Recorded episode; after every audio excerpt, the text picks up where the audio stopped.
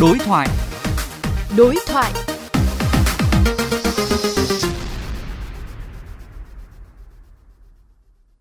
Cảm ơn ông đã nhận lời trao đổi với vê o vê Giao thông. Ông nhận định ra sao về tốc độ triển khai mạng lưới đường cao tốc tại nước ta? Và liệu với cái tiến độ hiện nay thì có thể hoàn thành mục tiêu ba nghìn ki lô mét vào năm hai không hai lăm không ạ?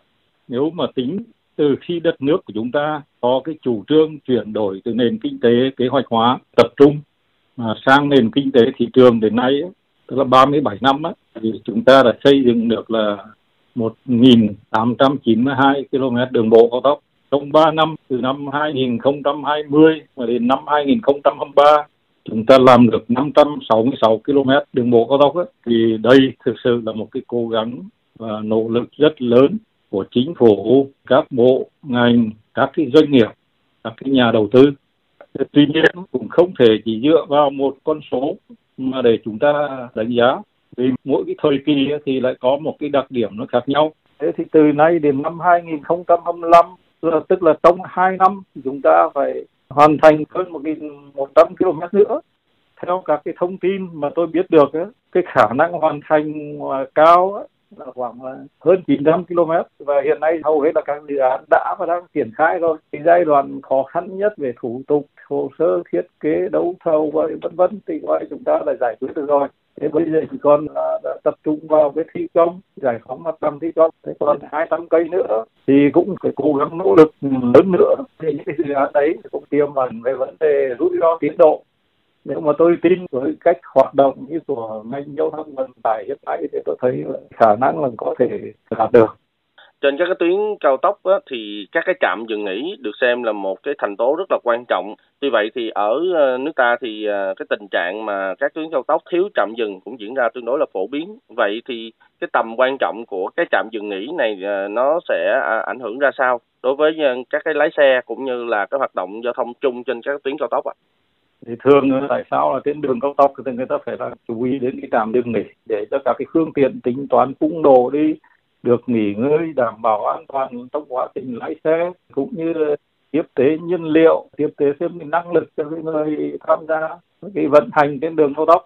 Thông thường chúng ta đầu tư đường bộ cao tốc cũng do hạn chế về cái hạn mức đầu tư, cho nên trong cái giai đoạn chuẩn bị thì chúng ta cũng tập trung vào cái việc là nó tầm mức cho cái phần chính. Một cái tư duy nữa là nghĩ là cái những cái hạng mục đó là hạng mục dịch vụ thì có thể kêu gọi xã hội hóa, và công trình bê ô tê thì người ta không có tư tưởng là người ta phải đầu tư từ từ theo lưu lượng, cho nên là cũng có lẽ là cũng chưa thật sự kiên quyết đưa ra đó là một cái điều kiện kiên quyết phải có. Thì tôi nghĩ là nếu công trình vốn nhà nước mà để chờ xã hội hóa đối với cái trạm dừng trạm đỗ thì thực sự là cũng khó thu hút cái nhà đầu tư.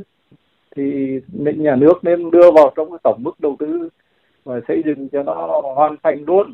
Thì sau này thì tổ chức đấu thầu, chuyển nhượng quyền thu phí, quyền khai thác vận hành các cái trạm dừng đấy.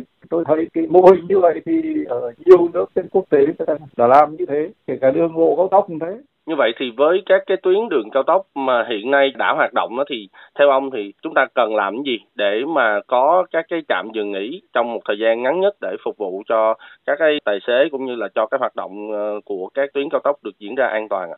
Cái thứ nhất vốn công là nếu tổng mức chưa có thì bổ sung tổng mức để mà đầu tư bằng được cái đó. Thì sau đó là theo cái hình thức một là đấu thầu khai thác vận hành bảo trì từng đoạn tuyến cao tốc có thời hạn, hoặc là đấu thầu từng cái nhóm vấn đề dịch vụ đấy để mà thu hồi vốn lại.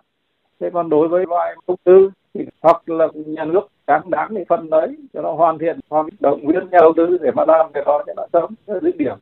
Ngoài về vấn đề là tạm dừng tạm đỗ đâu, kể cả hệ thống i tê ét, công nghệ thông minh của giao thông, kể cả tất cả các cái trạm thu phí, thì dần dần là ta cũng nên nghĩ đến cái hướng là nên dùng cái trạm thu phí không phải barrier như thế nữa, mà là nó là một cái lông môn có máy đọc rồi đến. Thì cái này thì nó lại đỡ đi rất nhiều, tức là sẽ lưu thông cũng nhanh, hai nữa là không phải tốn thêm cái chi phí. Cảm ơn ông về cuộc trò chuyện này ạ.